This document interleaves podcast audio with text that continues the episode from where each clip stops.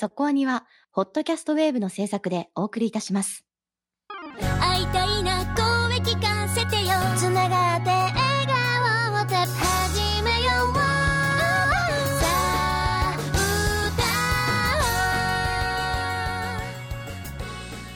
ディープじゃなくそこそこアニメを語るラジオそこアニそこはに12月24日が過ぎましてこれ12月24日に映画館に呼ばれてましたよね。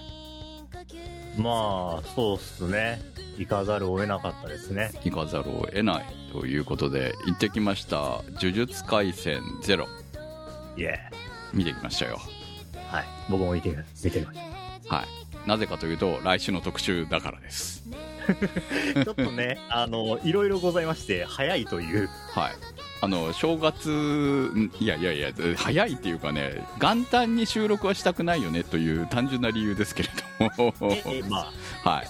ということなんで、えー呪術廻戦ゼロがタイミング的にちょうどいい公開だということもありまして、えー特集となっております。まあ、告知はね、少し前からやってましたけれども、えー投稿締め切りがいつもより早いです。かなり早いですねかなり早いです。はい。えー12月28日火曜日朝9時。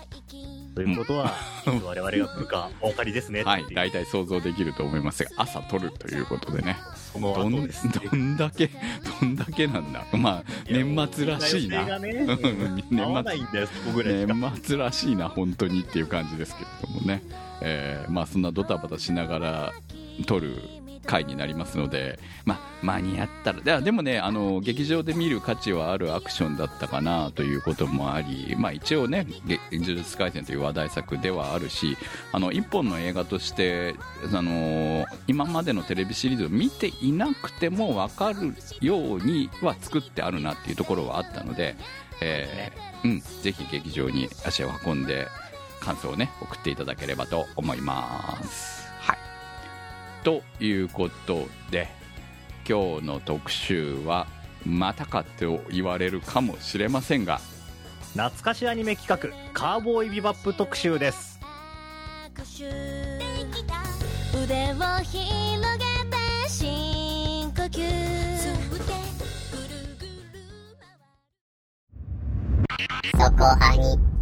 賞金のかかった犯罪者を追って宇宙を飛び回る賞金稼ぎたち。通称カーボーイを生りわいとするスパイクとジェットは、元マフィアと元警官のコンビ。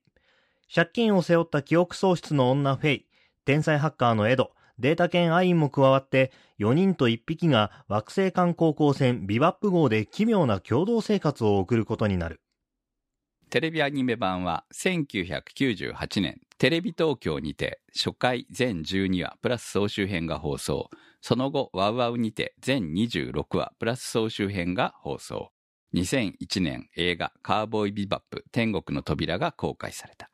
監督渡辺慎一郎、シリーズ構成信本恵子、キャラクターデザイン川本俊弘、音楽菅野陽子、アニメーション制作サンライズ、ボンズ。ということで、えー始まりました。カーボーイビバップ特集。フルでの特集は実はそこはにでは初めてかな。まあ、そうなりますかね。はい。そうなんですよ。おー意外ですね。うん、多分ね、初期の頃、一回、えーまあ、二作品ぐらい取り上げてた時にやったかもしれないぐらいのレベル。うーん。だから、格話紹介とかそんなのはもちろんやってないし、まあ今回もやる予定はないですけれども。そうですね。はい時間長くなっちゃうからね、もうはっきり言ってさ。懐かしアニメ企画の趣旨から外れていきますからね。そうなんです。懐かしいアニメ企画は気楽にやりたいというところですからね、まずね。行きましょうはいはいはい。全26話全部語り出したらね、1時間じゃ到底終わらないわけですから。うんはい。えーということで、えーまあ、今回はですね、シリーズ構成の信本恵子さんが亡くなられたということもありまして、まあ、そこからスタートした企画ではありますが、まあ、うんちょうどね、その実写版もあったんっていうところもありまして、まあ、もう一度振り返る機会になったなと私の中では思ったわけですよ。なので、振り返ってみたら、やはり、名作だったなと。改めて楽し。かったですよう。ん。すごかったなと。今見てもこんなすごいんだと。ワイドじゃなくてもこんな楽しめるんだという、こはいこのね、ワイドじゃなくてもっていうのも、これ、多分、今の若者には通じないかもしれわかない。らんでしょう。はいはい。そのね、まあ画面の、あれですけど、比率の問題ですけれどもね。はい。まあそのぐらいいいアニメだったということで、えーネットフリー他でも配信があると思いますので、よかったら、ね、まだ未視聴の方は見ていただければと思います。もう日本のね。うん、名作のアニメの一つと言って過言ではないでしょ まあでもなんか、名作の一人歩き感もないわけじゃないというか、結構カウボーイビバップというものの交渉たる作品感がですね、う。はい。すごいありまして、そあるのかそりゃあるよ。なんか伝説のみたいな歌い文句にはなっちゃってるところは絶対あると思うので、それこそね、今回、米林さんは初めて見たわけでしょうけど、まあ見る前と見た後の印象は違う作品なんじゃないかなとは思うけどね。うん。ま違いましたね。そうね。だから今回はね、あえて、えその、スタッフで見ていない人を巻き込む、まあ、ま巻き込みたいというのがありまして、えー無理やり見せたんですよね。25 いや、楽しんで。26話はね、あの、見たけりゃ見てもいいよというところではありますけど。はいはい。いや、でもいい機会だったのね。普通に、あ、いいっすよ、見ます、みたいな感じで。はい見まし悪かったよね、ノリは。うん。まあおかげさまでね。うん、面白かったですよ。もっと渋いダンディーなお話だと思ってたんです。うん。そうだよね。面白いもさ、こう、うん interesting な、いや、本当に深いですね、興味深いですね、みたいな感じかと思っていたら、まあ、ファニーの方だよね、本当に。本当に面白かった。笑えるというか、そしてまあ、こんな単話ものだという印象は多分本当にタイトルだけを、まあ、ボンズとかさ、そういう固有名詞の部分からタイトルだけを知ってる人はそういうイメージを持ってるんじゃないかなって思いますよ。まあ昔から知ってる人からすると、ええーって笑っちゃうかもしれないけどね。今、そうええってなってる。いや、多分ね、本当に、カーボビバップというキーワードだけで、こう、その、すごいらしいよぐらいの感覚の人からすると、やっぱり、単発もの、まあ、物語はね、一応基本的には繋がってんだけど、結構、まあ、まあ、飛ばしてもいいね。そう、なんていうのかな、オムニバスという言い方はまたちょっと違うかもしれないですけれども、そういう、こう、一話一話は、こう、一つ一つ独立してみても十分楽しめるっていう感じの物語。まあ、この輪が、を見なくても大丈夫っていう輪が、いや、見たい、見た方がいいんだけどね。見た方がいいんだけど、その輪を見なくても大丈夫みたいな感じはありますよね。うん思いました。なんか本当に前半の方の感想のメモで、うん。あなんだろう、カーボーイは、カーボーイだし、あの、旅をしているっていうところが、なんか結構1話ずつ後腐れなく終わっているなっていうところあが。ー確かにその通りですね。うんはいはい。後腐れがあるのは一つの物語だけですからね、言ってしまえばね。そうですね。うん、まあでもそういう話数もありつつ、全然何事もなく旅の一部ですっていうお話もあったりとかして、面白かったです。まあ、ビバップね、全26話ということなんで、まあ、1話ずつ本当は取り上げたいところですけれども、それだと本当に時間が足りないので、えーまあ、その中で、まあ、特に我々が好きな輪とか、ここはやっぱ外せない輪とかいうのを、えーもう独断と偏見で選んでおります。まず最初は。セッション1、アステロイドブルース。まあ、これはね、第1話ですから、えー外せないかなと思いますけれども、まあ、これが、テレビ東京で放送ができなかった第1話というわけですよ。ワウワウでビデオ録画して、すごいの始まったなーって、その時は素朴に思ってましたけどね。はい。まあ、やっぱ薬っていうのがダメだったのかな。いやー、わかんないっす。正直わかんないよね。何がダメなのって思何が、まあ、アクションシーンもめっちゃかっこよかったし、でもあのスタートがないと物語始まんなくないっていう気もするし、よく、放送しなかったよなっていう部分に対して驚きもあるっていう感じはあるよね。そうですね。まあ正直僕はその、ワウワウでビワップを知ったので、はまあテレビシリーズ、テレビでやってた時にこれがなかったって言われても、全然想像ができない。い。そまあそうでしょうね。想像できないと思います。うん、みんなわけ分かったのかなって感じがすごいです。その後のね、その、まあ、かぼ賞金稼ぎがこう、ね、賞金を稼いでいくお話ではああでも次、2あるけど。話からってことは、アインの話からってことでしょ？そうなっちゃいますね。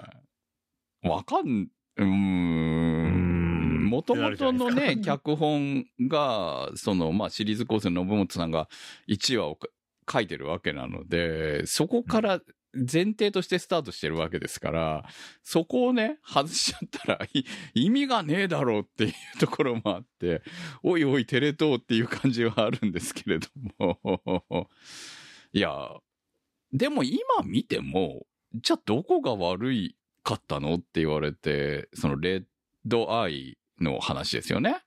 そうですね。うん。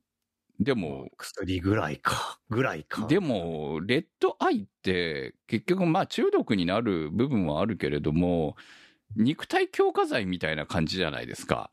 印象としてはそっちですよそんな、どっちだよね、どちらかって言ったら。その、他の作品、今、ね、深夜帯でやってるアニメの中でも、その手の、こう、もっとヤバめの薬が出てくるようなお話なんてあるじゃないですか。うん。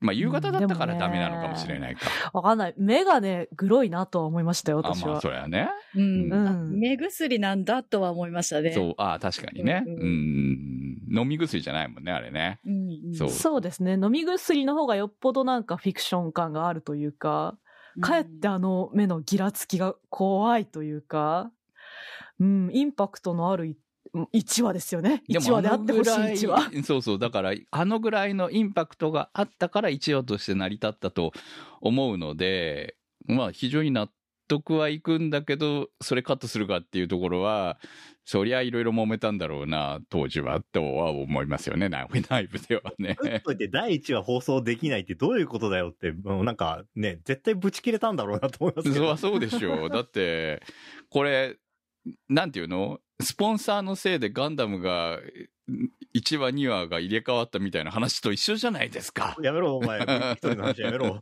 もう同じサンライズだしな、本当に。だいぶ、あれのせいでちょっと、序盤、気抜いて見てると意味わかんなくなりますけどね。はい。でも、まあ、今はそんなこと起こらないですよね。1話やめようみたいなのって。多分1話でやめたやつならあるよ。そうそうね、こう今期ありましたね、1話でやめた作品がね。だからあるんじゃないの？今でも。いやいや あるのか？なんでアニメ化したんだよってちょっと正直思いますけど。そうだな面白いからいいんだけど。うんいや、まあだからそういう作品もあるぐらいだからね。いや、じゃあなんで、その、きいや、ある程度作ってたわけでしょ？だってさ、1話しか作ってないわけないわけだから、それねえ、なんで1話放送した後にやめるって決めたのかも逆に言うと驚くわっていう。そうなんで1話通ったんだよ、みたいな。そう。ね、そういうふうに思いますけれども。まあその辺はまあね、作る側、見る側、そしてそれを流していいと判断する側、うん。それぞれ立場が違ってっていうまあいろんな会議がと思うしかない。うん、テレビ局ではあるのは知ってますけれども、そうそう。まあ時代という言葉で片付けるべきではないかもしれんけど。やからなんてみんな死んでしまえと思いますけど。でもまあ、だって一応制作委員会に入ってたんだと思うんだよね、この時はテレ東だって。入ってたのかな？入ってなかったのかな？この時代は。どうだったのかな、まあよほど名前だけでうん、出来上がったのを見てみたらこれはダメだみたいな話になったってことなんですかね。上の人からね。うん。いや、上の人とかそんな見ないと思うから。みんな見てなくてそのまま進んだったらお前の説、お前の責任だろうって思う。だからいいだろうって思いますけどね。まあだって。あのー当時見てた二人からしても、この後レッドアイ出えへんの回は思わなかった？え、この後レあ、そうなんだ、。だってこの後レッドアイ出ますから、ジュピターいやまあジャズのうんでまあ出るけど、うんいやなんかこのレッドアイをめぐって物語が、うんう転がっていくのかしらと思ってたらすごいもう2話で肩透かしを食らうわけじゃないですか。ああ、えー、うん、なかったかな、あ、れはそっ。か。なんかこれは本当ね、後から見た者どものね、カウボーイビバップ交渉マジックにかけられているというか。え、だってそう思ったでしょ？米林さん。いやー、おーあれ私だけ？なんか2話が始まった段階で、あ、これなんかストーリーものって感じじゃないんだなってう受け入れちゃった感はあったんですよね。うんうん、だから、そこはね、そうだな、あのーまあでも、ね、1話ごとアイディア結構使い切りで贅沢にやっていくなって感は。全話に通してあるよね、このアニメは。うん確かにだって、広げれば広げられる物語がたくさんあるわけじゃない。1話で捨てなくうんうんても。でもそれを贅沢に捨てていってるっていうところはあるのかなっていうのはあるよね、確かにね。そうですね。だからもう1話から2話にか対しても、この作品の傾向みたいなものを、すごい緩急で見せてきている、示してきているって感じはわかりますよね。うん。まあ、レッドアイに関しては結局、その、まあ、ある種根幹には存在するんだよ。野本さんがずっと脚本やってる物語にはちょっと出てくるっていうところはあるし、その、まあ言ってしまえばレッドアイをめぐる利権の問題があったわけじゃないですか。レッドドラゴンの中に。だからそういうふうにして考えると、ありはするんだよ。ありはするんだけど、他の輪にはほぼ関係ないっていうだけの話でね。それは本題ではないない。っていうところ。だからそこがうまかったんだなっていうのを今回改めて思ったっていうところですね。そう、だからこそ面白かったんじゃないのかな。だからずっとヤクザものの物語で全話見せられたら、そこまで面白く見れたのかは正直、まあここまで話題として残ったのかはわからないなっていう気もするし、この緩急がこの作品の肝だったんだろうねっていう感じはありますね。続きまして。セッション7、ヘビーメタルクイーン。はい。これは横手美智子さんの脚本の回ですけれど。ああ。私ね、あの、まあ、お勉強的な意味合いで、カウボーイビバップ数年前に一回見て、で、今回ちょっとまた別の機会で一周見直したんですけど、ビバップでパッと思いつくエピソード、これだったんですよね。おへお。うん。だからさっきも言ったように、もうどんどんアイデアを、あの、一話一話で捨てていくタイプっていうことだけあって、一話一話がその、ジャンルとして分けられるところがあったりするじゃないですか。で私が結構響くジャンルってここなんだっていう発見もできますよね、ビバップって。うん。うまいよね。なんだろうね。ううん、うまい、うまい、すごいうまいし、なんかかっこいい女性とかへの憧れがやっぱあるんだろうな。かっこいいじゃないですか。うん。とってもかっこよかった。これ、あのーある種トラック野郎なんだよね。昔でうんうんうんうん言う。トラック野郎を宇宙にしたらこうなるよっていう中に、その、普通だったらトラック野郎女性はこうヒロイン的な位置なんだと思うんですけど、そうじゃなく、もうすでにこう女性が運転している側にいるっていうところがね、パまあ、パある種パイロットじゃん？言ってしまえばさ、まあ、あれトラックだけどね。宇宙トラックみたいなもんだけどね。ね完全にデコトラですからね。ででしたよね。そうそう。あのノリをね、こう考えたっていうのもすごいし、まあ確かに物流がは、な、あってのものじゃない？世の中って何でも。うんうそう。で、そしたらそういうトラ宇宙トラックもあるよね。確かにね。っていう。そんな転送装置で飛ばしてるわけじゃないんだっていうところも含めてね。そういうね、泥臭い部分を見せるのが本当にうまいよねっていうところは。まあそれはね、ボンズのうまいところでもあるっていうふうにも言えるかもしれないけど、いや、このね、VT のね、かっこいい女性であり、やっぱ女、女見せてくんのよ。はいはい。ビバップってはいはいはいはいや、そこがね、痺れるよね。うん憧れちゃうのはそこなんだよ、やっぱり。あ、いそうやでもそう、うんそれは別にね、もう VT は、VT が私は好きだけど、他のね、あの、ジュリアとかも、もちろん、フェイだってね。うん、女性キャラが好きになれるっていうところもね、ビバップの好きなポイントです。VT は特に描き方が、あの、かっこいいし、で、女性であるところのずるさみたいなのもちょっとあるみたいな、その辺の塩梅がすごい良かった覚えはありますね。うん。まあ可愛い感じでもそれだけ言えばさ、この作品に出てくる女性は若干ずるいっていうところは、そうそうそうそう。その男よりずるい人うまく立ち回る人多いですよね。っていうかまあ、それが、こう、いい、まあ、女性脚本家が書いてるからなおさらっていうところもある、まあ、多い、多いっていうところもあるのかもしれないですけれども、女性の本心がこう出てくる部分みたいな部分が、より魅力的に見えてるのかなっていう感じは受けますよね。まあそうですね、うん女はしたたかに男は辛いよですよね。どっちかっていうとね。そうそう何や節だよって感じだよね、本当にね。セッション11闇夜のヘビーロック。常新さんからの投稿です。カーボーイビバップでパッと思いついたのが、ラストで冷蔵庫が回って終わる闇夜のヘビーロックですか。各シーンでキャストの性格がよく現れていて印象深いですね。スパイクのいい加減さと対をなすジェットの神経質な性格、フェイのしたたかさ、強さがテンポよく表現されています。エドは状況を楽しみ、アインが実は一番心配していて賢さが光ります。他の回とつながりも薄いので単独でも楽しめます。ゆるい回があるのもメリハリがあっていいですね。ありがとうございました。この回も脚本横手美智子さんとなりますが、これね、サンライズの公式、ビーバップの公式サイトに、まあ、各話解説があるんですけれども、まあ、その中に、えー映画エイリアンシリーズを彷彿とさせるビバップ号を舞台にした密室サスペンスパロディっていう風にあらすじが書いてあるんですけれども、そこまで書いちゃっていいんですか？本当に。真っ向から行くね、これ。本当にね。ね特にこのヘビーロックの回に関しては、あれですね、このあらすじでほぼ全てですね。なるほど。序盤の話とかじゃねえもんな。で、ちょっとね、見終わった後も、あ、私は謎だったんですよ。あれ一体何だったんだろうと思って。エイリアンだったんですね。わからないんです。あれは一体何だったんだろうね。そうなの？食い物をずっと冷蔵庫に入れといたら中で何か生まれたんです。でも、わからないんです。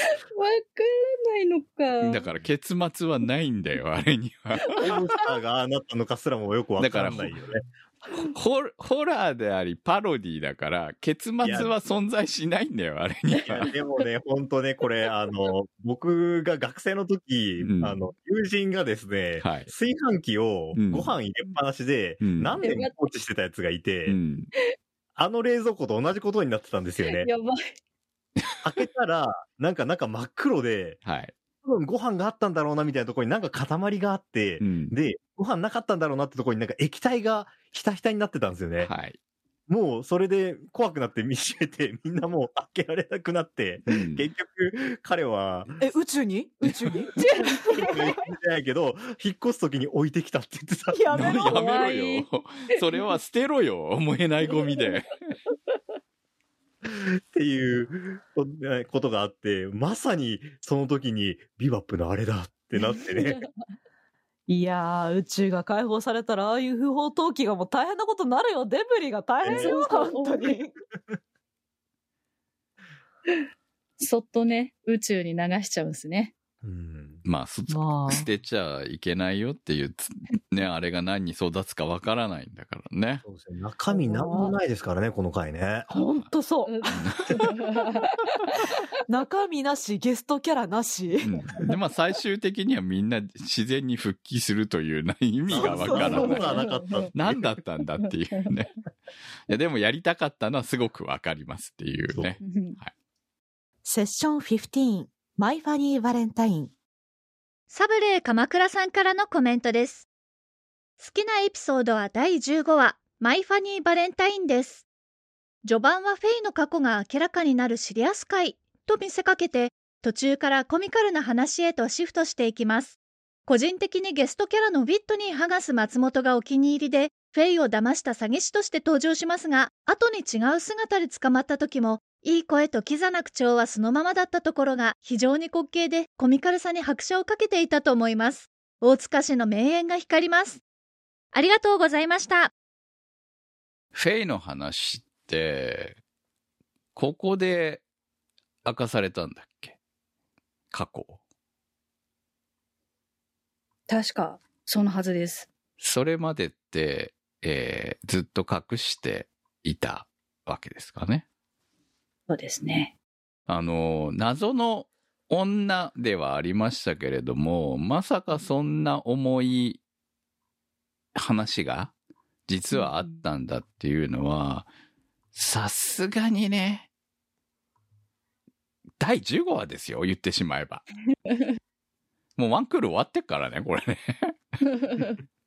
ここでフェイの過去来るんかっていう、音番が遅すぎじゃね？みたいなさ。しかもちょっと重い、みたいなね。そう、まあ、本当にね、うん。うまいっていうのか、その、今のフェイを考えれば、あこうなってった理由もわかるし、みたいなところで、この、ね、その、記憶を失っていたっていうのと、コールドスリープをしていたっていう話は、まあ、この話って、マイ・ファニー・バレンタインと、24話のハードラック・ウーマンと、まあ、つながるわけですよね。つながっていく部分で、まあ、まあ、要はフ、ェイの過去話、過去を自分で、こう、探す話につながっていくっていうところにはなるんですけれども、これでフェイを好きになれっ、より好きになれたかなっていう感じはありました。やっぱこんな重い話持ってるとは思わないじゃん。うん。ね、ただの調子のいい女だと思っていたら。借金、借金持ちのね。ね。その借金の理由がそれかいっていう。うん。コールドスリープ入れられた方も困るよねっていう。入れるお親もこうちょっとこう、ねえ、だって返せるわけないじゃん？その、100年後に、例えば自分がこう、起きたとして。はい。で、その料金必要ですよって言われた時に、望んで入ったわけじゃないわけだから。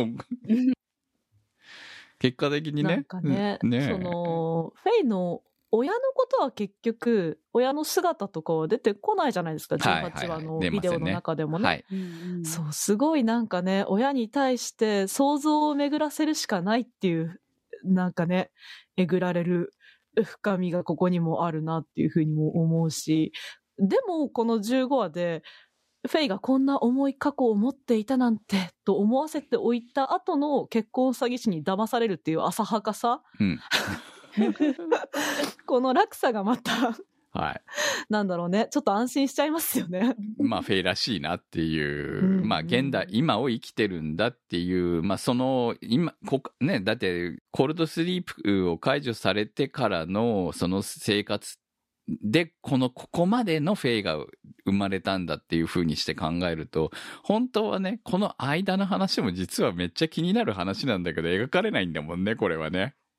そうですね。そうなんですよ最終的にこのやさ、やさぐれ？いや、まあね。なんだろうな、やさぐれですよね。そうですそこに行き着くまでのね。うんやさぐれて賞金稼ぎになったっていうところは結局描かれないんだけれども、みんな過去が、を持つ人たちがあの船には揃っているわけなので、そういう意味で、話のブラックドッグセレナーでもそういう話でしたからね。ああ、そうですね。確かにね。うん。そう。まさに、こう、過去の話がつながって、えー過去に何かがあったメンツが揃っているっていう意味では。いや、僕が見てて、あ、いいなって思ったのは、やっぱりこの、フェイとか、ジェットとかの過去話で、決して明るい話が、なな明るい話じゃないじゃないですか。全部ね。そうなんですよ。はいジェットもむ、実は相棒がみたいな話だそうったじゃないですかそうそうそう、裏切りっていうところで、ねそう、んなんか普段おバカ界であんだけ、あの、バカなことやって、適当に、ね、あの、適当に強く生きてるみたいうなん感じの人たちが、なんかそういう過去があったけど、こういう空間を形成してるっていうので、僕は、ああ、このキャラめっちゃ好きだな、全員っていう風になりましたね。ああ、そうね。なんかこう、彼らってもう一冒険終えてんだよね、全員。そうだね。うん。人生の冒険パート終えた後の話なんだよな。あ、そう思うとなんか、今風っすね。最近だってね、冒険を終えた勇者とかの話多いよね。まあ確かにね。まあそういう意味確ではね。かにな。確かにな。でもまあ確かにそういうの終わった後も続いていくし、生きていかなきいけないし、うん終わった後もいいことも悪いこともあるけど、でも、一皮向けた人間は強いよねっていうことだよね。うん、うんまあ確かに。あんだけしんどいことがあったから、今のこのしんどさも耐えられるみたいな感じあるじゃないですか。特にフェイなんて。ある。どうにかなるっしょみたいなね。そうそうそう。うんうん根拠ないんだけど、うん。どうにか前になったから、こう、い何がどうなってどうにかなるかわかんねえけど、どうにかなるよっていう、うんそういう気持ちでいられることってかっこいいんだなって思いました。だからこそ、その、そういう過去、まあ、行き場のないメンツが揃ったのがビバップ号だったんだよねっていうところがあるから最終回につながっていくこの寂しさがいくわけですよ。それ言ってしまえばね。ビバップ号以外に変えるところがないだろうっていうようなお話がね。うんそう。なんでっていう風な気分に最後に、すごい幸せな気分で終われない物語になるっていうところが、この作品の、すまあ、ある種すごいところなのかなって思う、言いますよね、本当ね。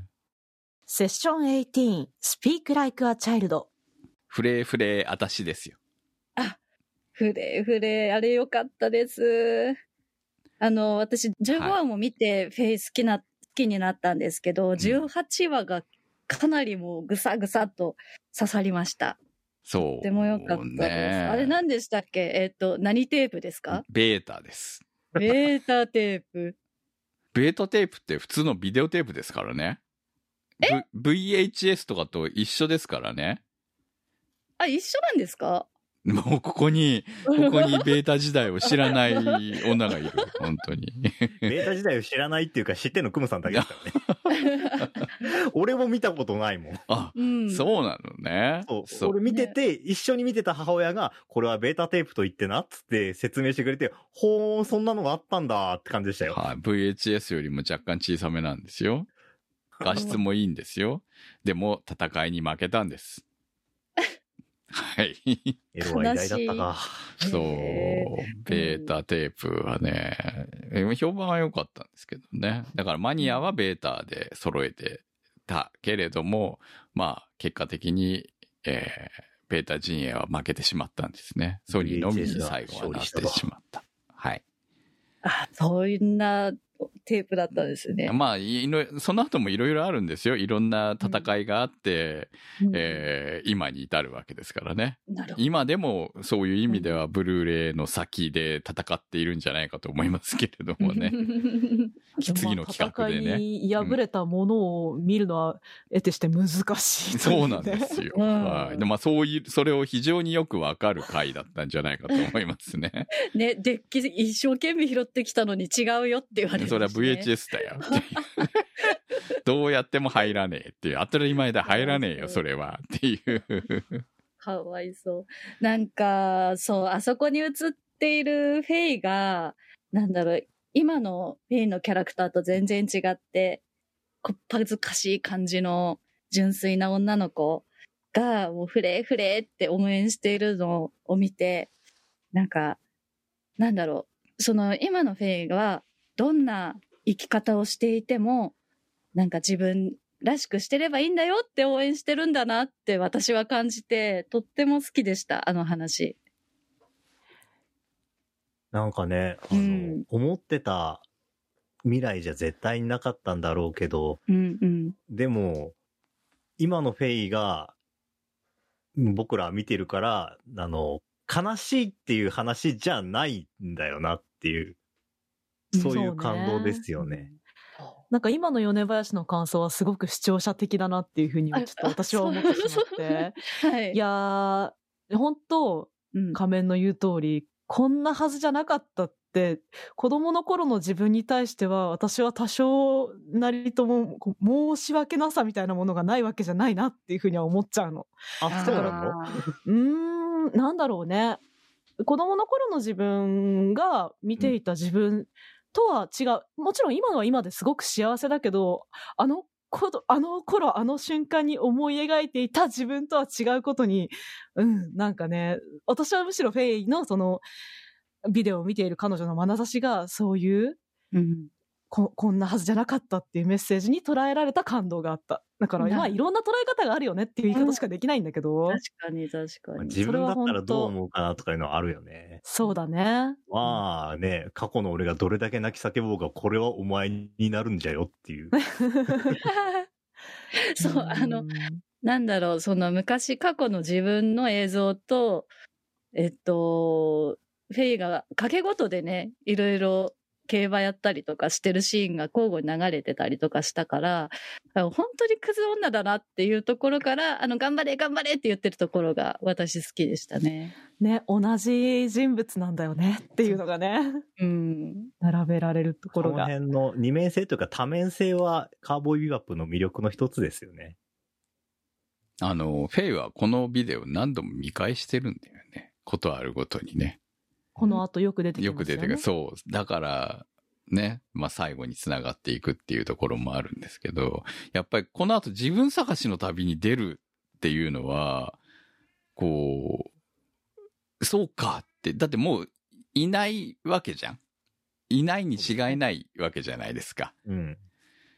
でも、やっぱり探さざるを得なかったんだなっていうところ、た、行ってみなきゃいけなかったんだなっていうところは、まあそこがないとうん。何か進めないみたいなところができちゃったんだろうなと思っては思いますよね。ねでもそういうことができてしまうのは必ずしも悪いことではではなないい。あっていう確かにね。空気がいいよね。うん。そうそう。納得するためにね、自分自身をね。うん。そうそうそう。前向きな過去探しって感じで。セッション19、ワイルドホーセス。いやーもうこれはね、スペースシャトルですよ。これ結構渋い回ですよね。私正直ね、1周目の記憶なかったんですよ。2周目に見て改めて いいエピソードだなっていうふうに思いましたね。そう、まあ、この敵の宇宙海賊は、まあ本当にろくでもないやつだったわけですけれども、まあ最終的に自分たちも落ちていくっていうのがいい気味だっていう感じはありましたけど。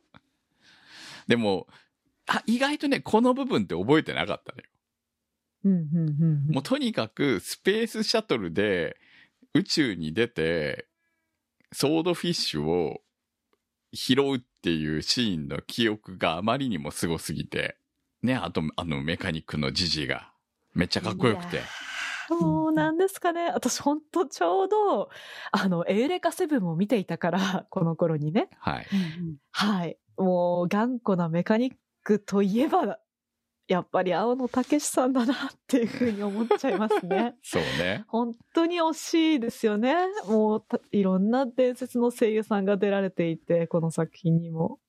はあもう、新しい頑固ジジイメカニックは生まれないのかと思うとちょっと泣けてくるんですけど。いや、本当1話なのにすごい覚えてるな、ドゥーハン。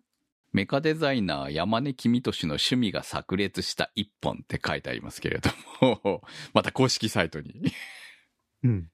いや、そうなの？っていうね。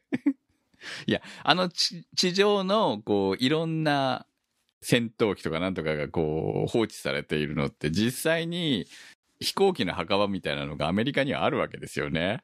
そういうのだけが集められている場所みたいなのがあったりとかするんで、なんとなくそんなイメージなのかなという風な感じで見てましたけれども。まあその中にね、スペースシャトルがあって、スペースシャトルをね、直して飛ばそうっていうのもすごいよねっていうね。これは本当ね、そのソードフィッシュの生まれた理由みたいなところまで繋がっていったっていうところで、ちゃんとその説明がここでできたんだっていうのがね、面白かったですね。セッション20、道化師のレクイエム。これ僕ですね。まあ怖いやつですね。怖いやつ。まあ怖い、うん、怖いな。確かに。怖いし悲しいし。いやー、やっぱりね、あの、最強の敵というものはね、何考えてるか分かんない意思の疎通が取れないっていうのはね、一つ要素として必要だと思う。ターミネーターもそうだけど。うん、まあ、エイリアンみたいなもんですよね。ある種ね。ね人間っぽいけど会話はできない。そうそう。いや、単純にね、あの、見てて、退屈一切しない、ね、アクションの回って感じですけど、まあ、やっぱり最後の、痛いよママをね、銀河万丈さんが、痛いよママって、子供の演技で泣き叫ぶシーンがあるよって言われただけでもう、何それ？見たい？ってなるじゃん。まあね。でも、あのシーンがあるから、この物語が本当に悲しい物語だったんだなっていう風にして終終わるわけですよね気。の毒な感じが出ちゃいますからそうね。そう。確かに悪いやつなわけですよね。とにかくね、このトンプ、マッドピエロは。ただ、なぜ彼が生まれたのかっていうのを考えたら、そういうのせいじゃないんだよな。うん、彼自身のせいじゃないんだなっていうふうに思わせる終わり方をするうんっていうね。まあ、このシリーズの中でも最強の一人ですよね。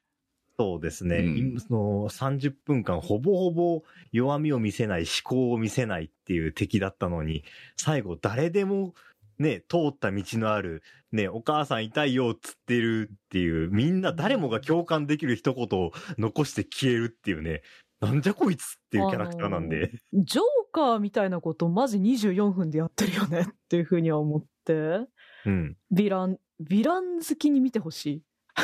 うん。てかね、映画館で見たいんですよ。あの、はははははみたいなのね、グワーンっていう音響。で、うん、聞きたいわ、あれ。あの、ははは、怖かった、本当に。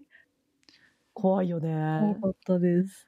なんか分かりやすく映画フリークな回でもあるから、そういうところでも好きです。そうだね。まあそういう、まあ好き、自分たちが好きだったものをこう結構入れてあったりする輪っていうのは何、いくつかあるわけなので、そういうこう、もう言ってしまえばシーンだけで撮ったなっていう、こういう映像が欲しいみたいな感じで作られたような話数かなっていう感じもしますね。そうですよね。うん闇夜のヘビーロックにしろ、ワイルドホーセスにしろ、今回のこのドうん道化師のレクイエムにしろ、なんか、投げてる球が野球ボールなのかラグビーボールなのかみたいなあの違いはあるけど、全部、あの、全力直球が来るんだよなっていう感じですよね。もうこれはね、でもね、もうぶっちゃけ最終話に向けていく、加速していく流れでやりたいことをどんどんやってるっていう感じじゃないかなと思うよ、俺は。やれるだけやりましょうみたいうな。ん。だってアクションシーンめちゃくちゃだったからね、これ。本当に。めちゃくちゃっていうのはめちゃくちゃすげえだよね、本当そうにね。ですね。週刊のアニメかなみたいな。うん。まあ、そういう回結構、カーボーイビバップ多いけど。うん。セッション22カウボーイファンク。高中さんからのコメントです。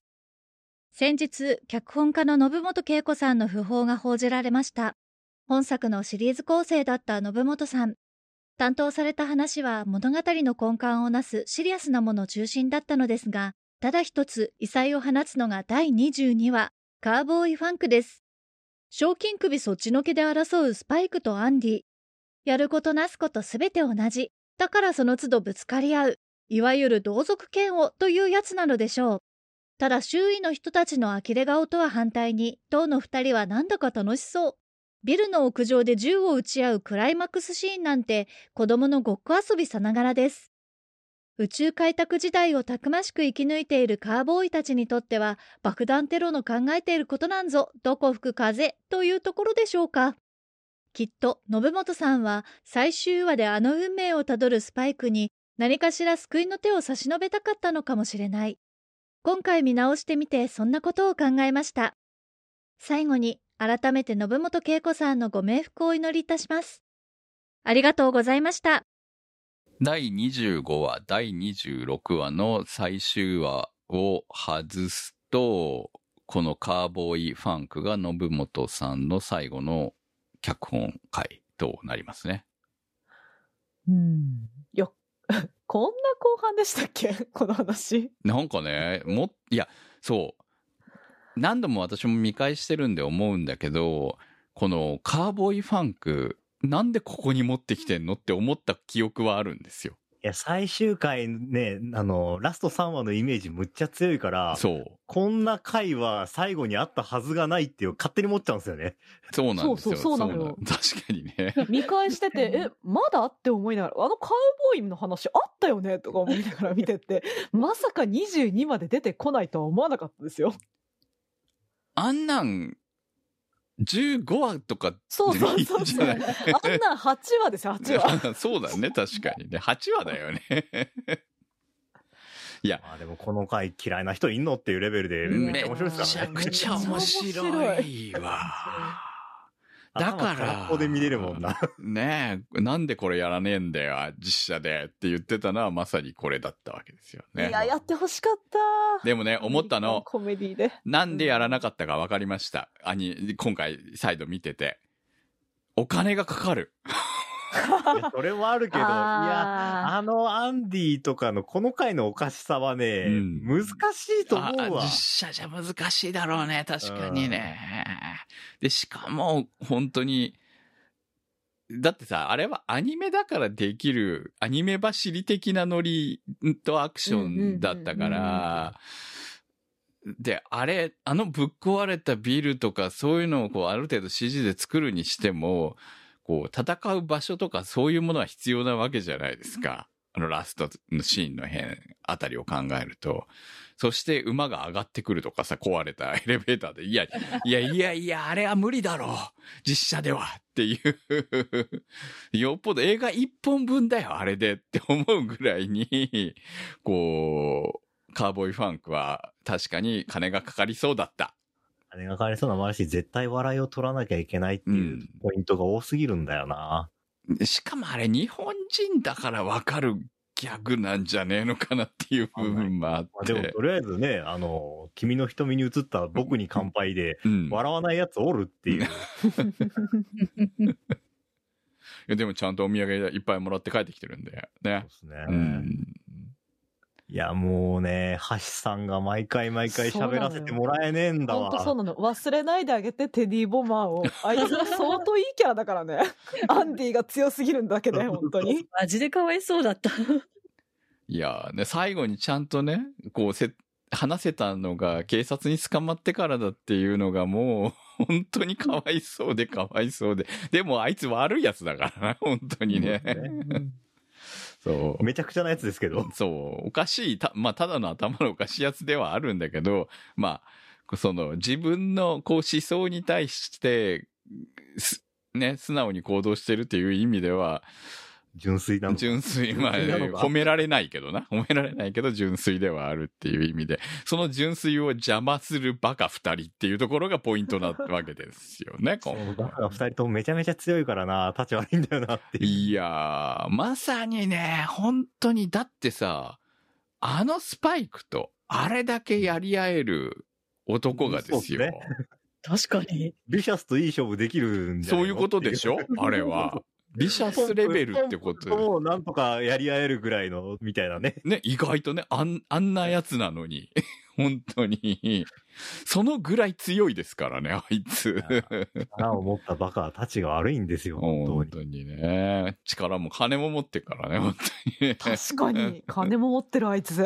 そう。そういう意味では、スパイクの上位互換なのではないだろう。うんそうなんだ。だから、アンディはね、もっと出て欲しかったって思ったけど、そういうもっと出て欲いしいキャラクターは出ないのがこの作品なんだよね。や。そうですね。VT も一回だけでしたからね。そうなんですよね。どっかでね、すれ違っても面白かったのに、あえてそういうことはしないんだよね。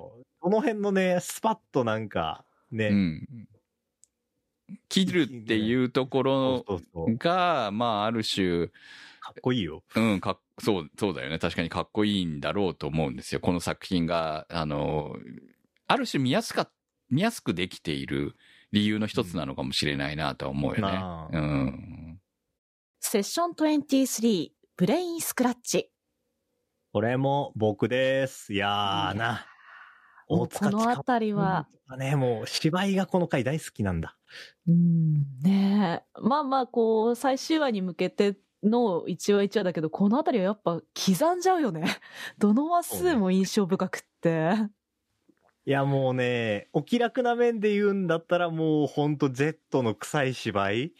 はい。あのね、この子もショックだったんでしょうって言ってるとか、あそこのく 臭い芝居の後のパパーってあのくっそのんきな声。もう、あそこのね、シーンの芝居が最高なんすよ。でた、たださんもいいよね、本当ね。そう。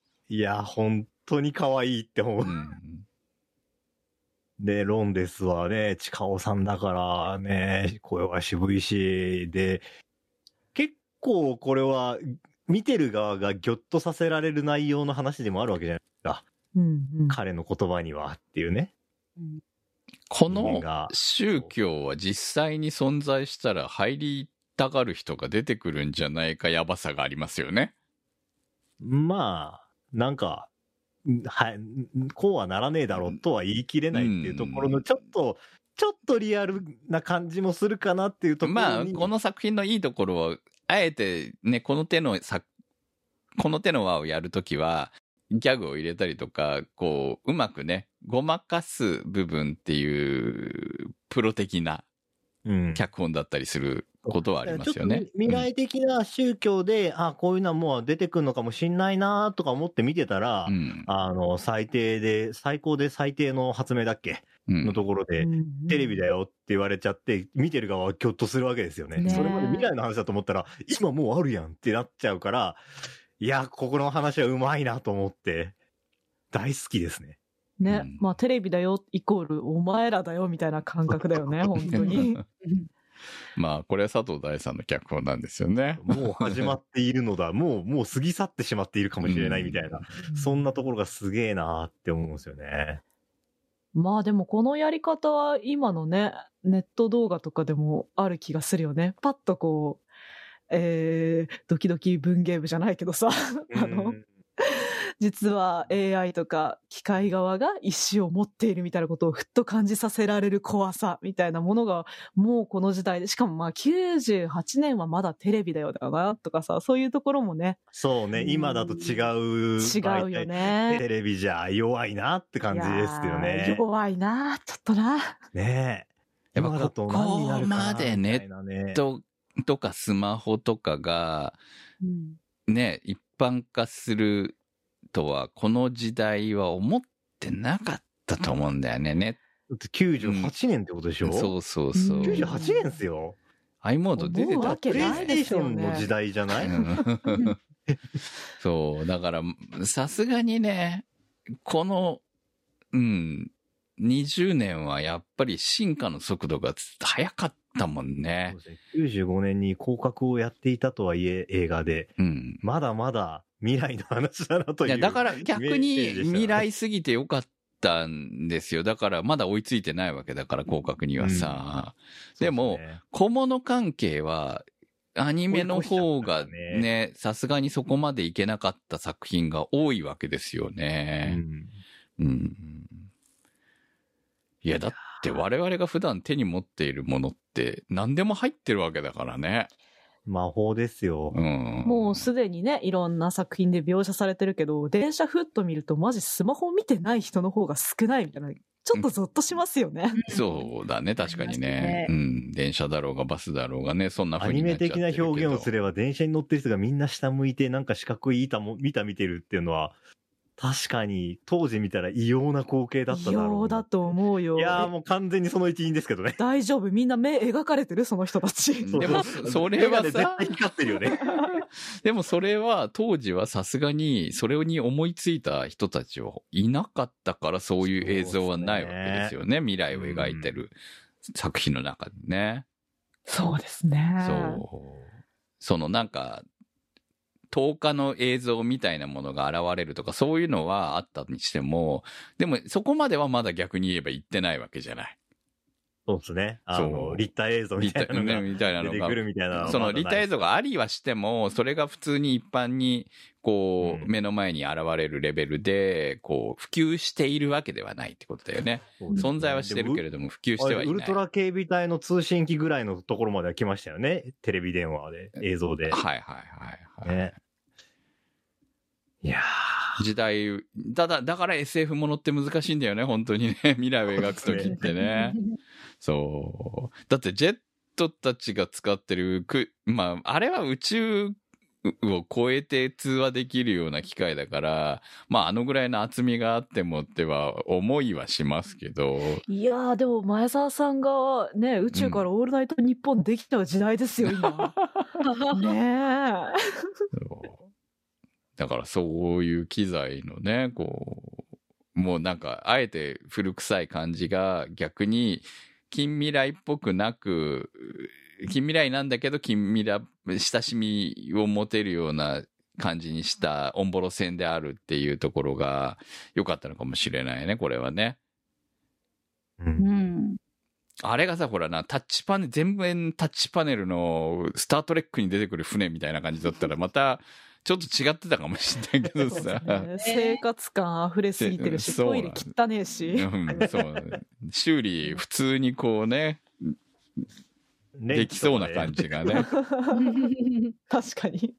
まあそれで考えると確かにスパ、スターウォーズもね、ワープ装置、なんかドライバーかなんかで直してるよね、みたいなところ、よく考えるとおかしいんですけどね。そう、まあ、あれもまさにと当時だったからっていう感じだよね。うん。今企画されたらやっぱ全然多分違う。作品だっただろうなと思うよね。うん。いや、でも、ブレインスクラッチは、あの、ハッとしたた瞬間はもう忘れられないな。こんな話をですよ。23話に持ってくるんですよ。そう。って思ってるからね。だって、カーボーイファンからこの流れだったら、もうこの流れで終わると思うじゃん。思うよね。普通に考えるとね。またいつか会いましょうで終わるパターンだよね、これね。CU スペースカーボーイでずっと行くんだって思うよ。うに。ん。ずるいよね。だってこの後にですよ、ハードラックウーマンを持ってくるわけですよ。ダメ嫌でしたよ。。え、嫌ですよね、まあね嫌でし。たよ。まあわかります。純粋に、純粋に話見た後嫌な気分になりましたよ。ああ。そうね。こんなのが見たかったわけじゃないんだっていう、こんな、こんなことになる彼らを見たかったわけじゃないんだっていうのがうん第一印象でしたよ、僕。ああ、なるほどね。俺はもうとにかく、このハードラックウーマンから、ザ・リアル・フォーク・ブルースまで、この前一気見した後に特集を決めたので、やっぱそのぐらい、こう、やっぱり何度も見てても忘れていた部分みたいなものが鮮明に思い出せて、そうだ、こんな作品だったっていうのを改めて思い出したところだったので、その実写の後にね。だから、一番こう、重いところから見たわけじゃないですか。言ってしまえば。ね物語の締めっていうさ。まあこれ結局ハードラックウーマンで、一旦こう、女性陣を排除したんだよね。言ってしまえば。あほぼほぼそうですね。うんエドとアインは完全にですし。そうなんですよ。エドとアインと、まあ、フェイは一旦出てまた戻ってくるっていう話にはなりますけれども、うんそう。エドがね、いなくなるのはね、ちょっと驚きでもあったんだよね。うん。かといって、エドはじゃあお父さんを探しに行ったのかいっていう疑問点もあるし、まあ、ふらっと出て行って、ふらっと帰ってくる子だからっていう、まさにその通りだったなっていう。まあ、いつでもね、ハッカーだから、どこにでも戻ろうと思えばいつでも戻れるんだと思うけどね。エド自身が帰りたいと思えばね。うん。ちょっと長いし過ぎたかなぐらいの感じで降りちゃいましたよね。でもあの船に書いてた文字はちょっと寂しかったね。こんなのを見たかったわけじゃないっていう気持ちはわかりますよ。うん。だってその前の流れから来て、いきなりこれが来んだよ。本当に。誰がわかんだよっていう。そう。フェイの話も悲しすぎるだろうっていうさ。うん。なんか、全然知ってる人、生きてる時代じゃないって思ってたから、そう。う。ん。びっくりしました。ギリギリだったんだろうね、結局ね。う。うんんおばあちゃんがまだ同年代なのよって言えちゃうぐらいの時代だったんだっていうところが。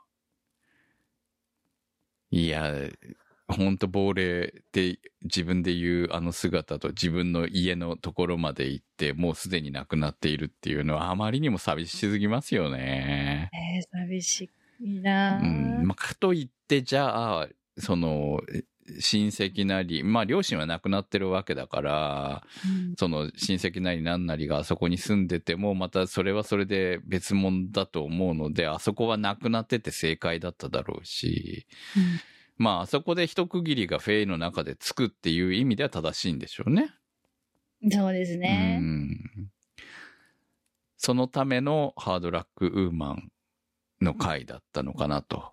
で、やっぱりあそこにエドを残すのは物語的にちょっとやっぱり子供があそこにいる、そのままビバップ号にいるっていうのはどうなんだっていうところで下ろしたんっていうところもあるんだろうねっていう気もするし。あとまあ、ちょ、ちょっとめたいですけど、キャラ的にエド強すぎるからなってのは。まあね、エドがいるといろんなことができちゃう部分もありますよね、逆に言うとね。そうそうそう。あのーまあ、これ、人の考察の受け売りでもあるんですけど、はいあの、過去との戦いに未来を持っているエドを巻き込んではいけないのだよと言われて、ああ、なるほどなってのはすごく思って。なるほどね。かっこいいね。それはすごいそうだなっていうふうにださっき私がこう人冒険を終えた奴らの話だよねみたいな言い方をしたのは、その人の受け売りからの感想だったりするんだけなるどほどね。うんなるほどなというふうに思ったしその後あのゆで卵を食いまくるシーンあるじゃないですか、はい。も黙々とね。ねあれはこの後ハードボイルドで行くってことなんだって言われてなるほどっていうふうに思っちゃったよねっていうう。んわかんないですよ。定かではないですけど、これは作り手の話ではないから。いや、でもあのシーンが、あの、泣けるんだよね。卵を食ってるだけなんだけどさ、黙々と、うんセリフもなくて。しかも二人でうん。自分の分食べ終わって横に手を伸ばすのがまたなんか切なかったなうん。そして、最終話に向かうわけですね。もうこの前編後編はどちらも合わせてだと思いますので、まあ1時間ものみたいな感じですよね。ねいやでもさすがにね、こんな結末を迎えるなんてうん誰も思思っってなかったと思うの。うん思ってないけど、これがあるおかげでカーボーイビバップがめちゃめちゃ締まるっすよね。そうだね。だから、うん結局、この作品っていうのは、この、レッドドラゴン編、レッドドラゴンと、スパイクとジュリアとビシャスの物語だったんだなと、結局ね。実際間に入っている物語も含めていくと、本筋はここにあった。うんでもその本筋はうまく通常回ではごまかしてあるからわからない。だから突然来たっていう感じの驚きと、その、まあ物語としてのこう重さと映像みたいなものの全力投球がこの2話に来てるんですよね、結局ね。だからみんな多分やられちゃったんだと思うわ。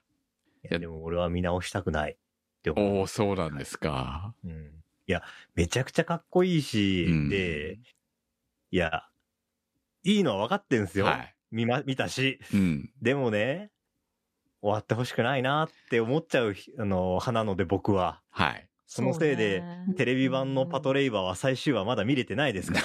そうそうそれじゃダメでしょ。パトレーバー続くんだから、ちゃんと。いやいやいや、テレ、でもテレビ版の、うん。はあの、ね、最終話は僕は見れてないんですよ。い。フルメタルパニックも最終巻を読むのに相当時間がかかったわけです。10年以上貯めましたからね。オーフェンもまだ読めてないわけで 好きなもの、好きなまあね、まあまあ、わかりますけれども。なので、それと同じように、でも、あの、ビワップは、あの、終わってほしくないとか思わずに、こんな話になると思ってなくて、うんつけてたらこんな話になっちゃってたから、はい。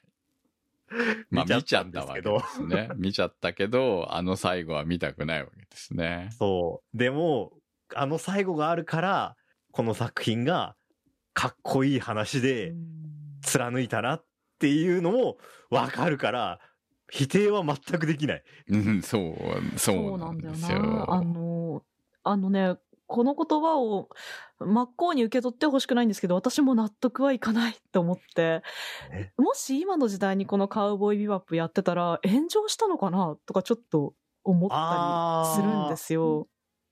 でも炎上って本当一過性のもので、うんその作品にとっての最終回だったって後から納得できる作品っていっぱいあるじゃないですか。まあそうだと思いますよ。あのね、僕はずっと G レコ面白いっつってるけど、当時 G レコなんか散々言われたりとかね。そうなんだよね。だからなんか一回パッと見てみんな感想を言ってしまうっていうのが、まあ今の時代 SNS とかね、うんその、あの、瞬発力でみんな生きているところがあるから、うん、本当そういう意味でもカウボーイビバップは98年でよかったの。だからこそ伝説になっているんじゃないかなっていうのもすごく思うんですよね。あ悪い？その、感想が飛び交ったみたいな話聞かないから。ーどうなんだろうね、当時の。一応、ネットはあるにはあったんだろうし。でまあ、BBS とかの時代ですね。うんニフティとかだと思いますけどね。うんまあね、はいあの、はいそんなはい、当時は僕はね、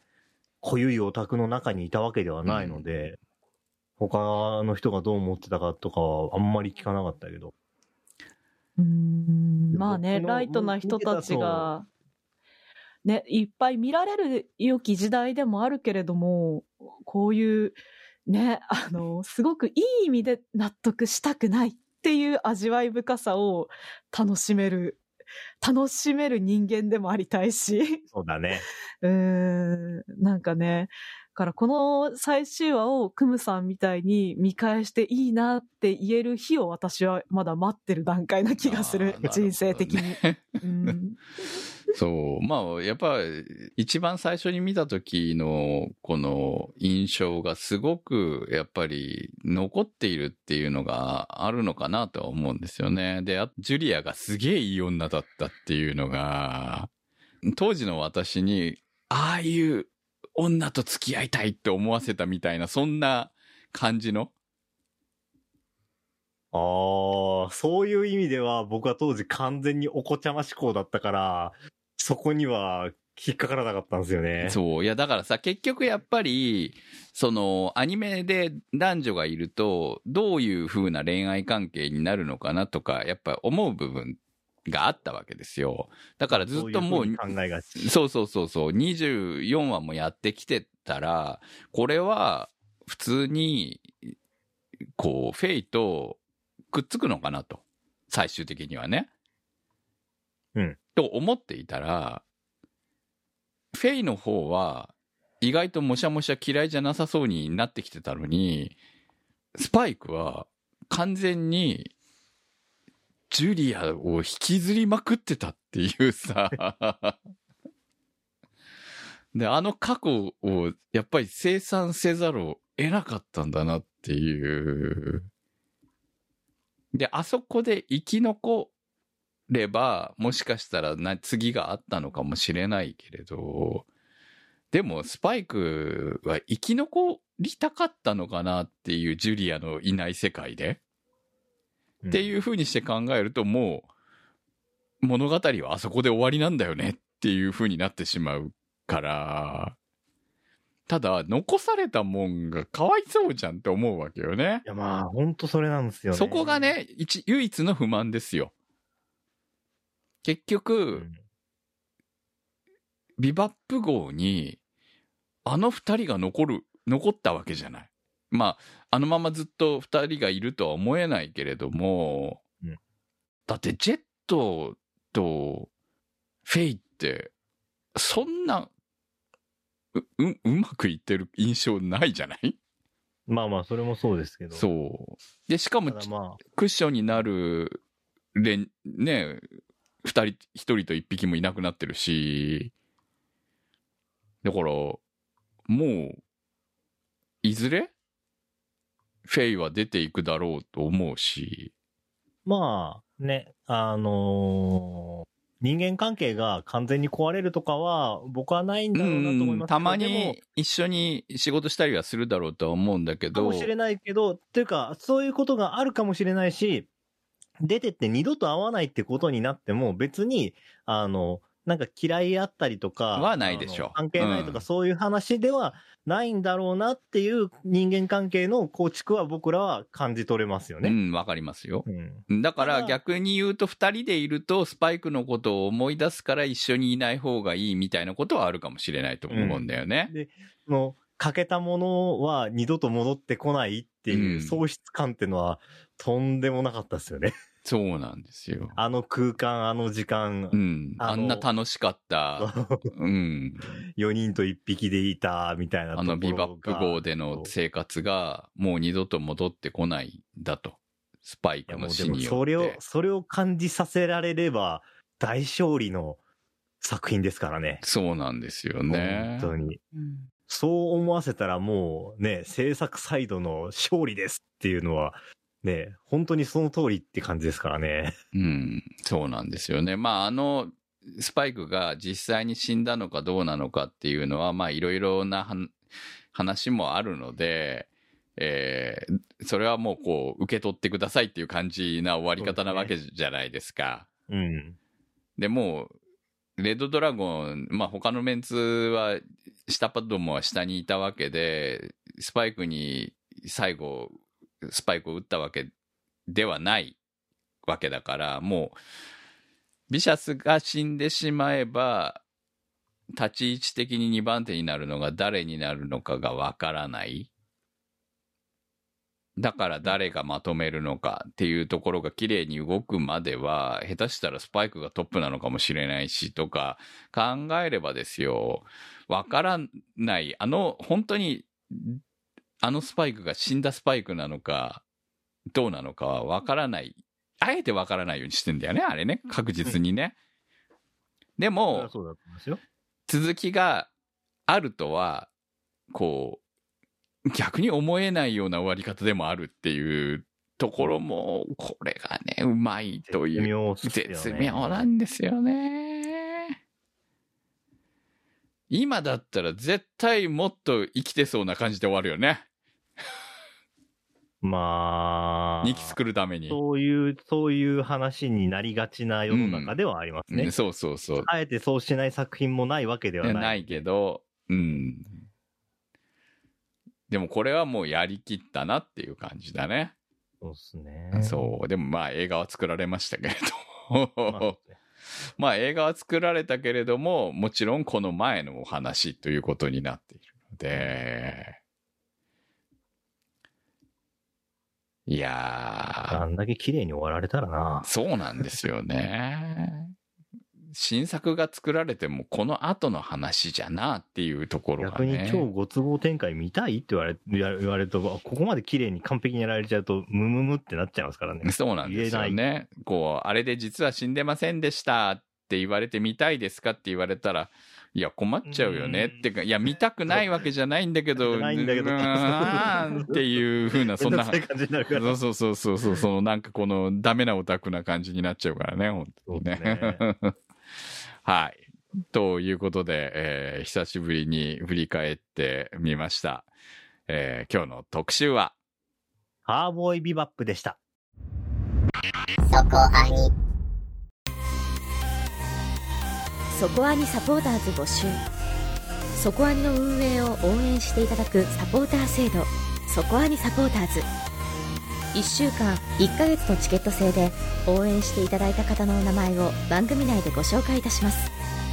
好きな作品の特集に合わせてのスポット応援も大歓迎。チケットはそこアニ公式サイトからご購入いただけます。サポーターの皆様には毎週特典音声「そこアニサイド B」をプレゼント。まだ見ぬ世界笑顔。涙。思いをすべて込めた。胸躍るストーリーね。今聞かせて。お送りしてまいりました、そこアニです。あのークリスマスにニュースがあったじゃないですか。は私個人的にはすごくああってずっと気トレになってたンドにんですよ。載ってました。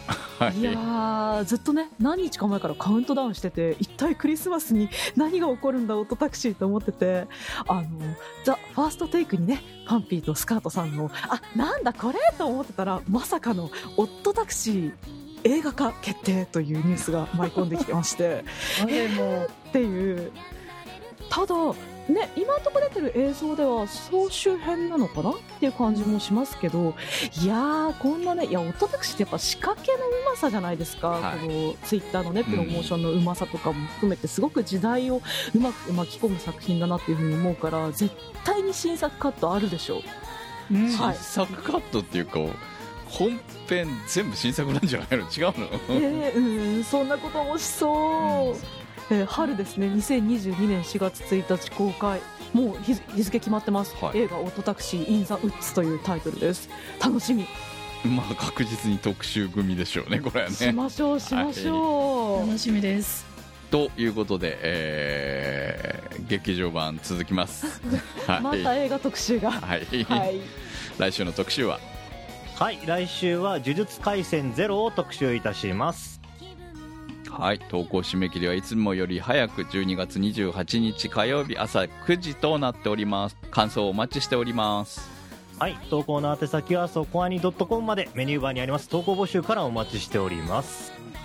カーボーイビバップ特集は、ラチギレ線香さん、青梅財団さん、EAY555 さん、マキさん、夜さえあればいいさん、B さん、ニワッチさん、ユキさん、ズネシンさん、フクさん、メガネ属性ノットイコール負け属性さん、タケさん、ヒヒさん、あの雲持って帰りたいさん、金猫さん、アビマルさん、貝月さん、直輔さんのサポートにてお送りいたしました。サポーターの皆様には毎週アフタートーク、そこはにサイド B をお届けいたします。今週もサポートありがとうございましたそれではまた来週お会いいたしましょうお相手は私くむと那瀬ひとみと米林明子と宇宙世紀仮面でした。良いお年を。良いお年を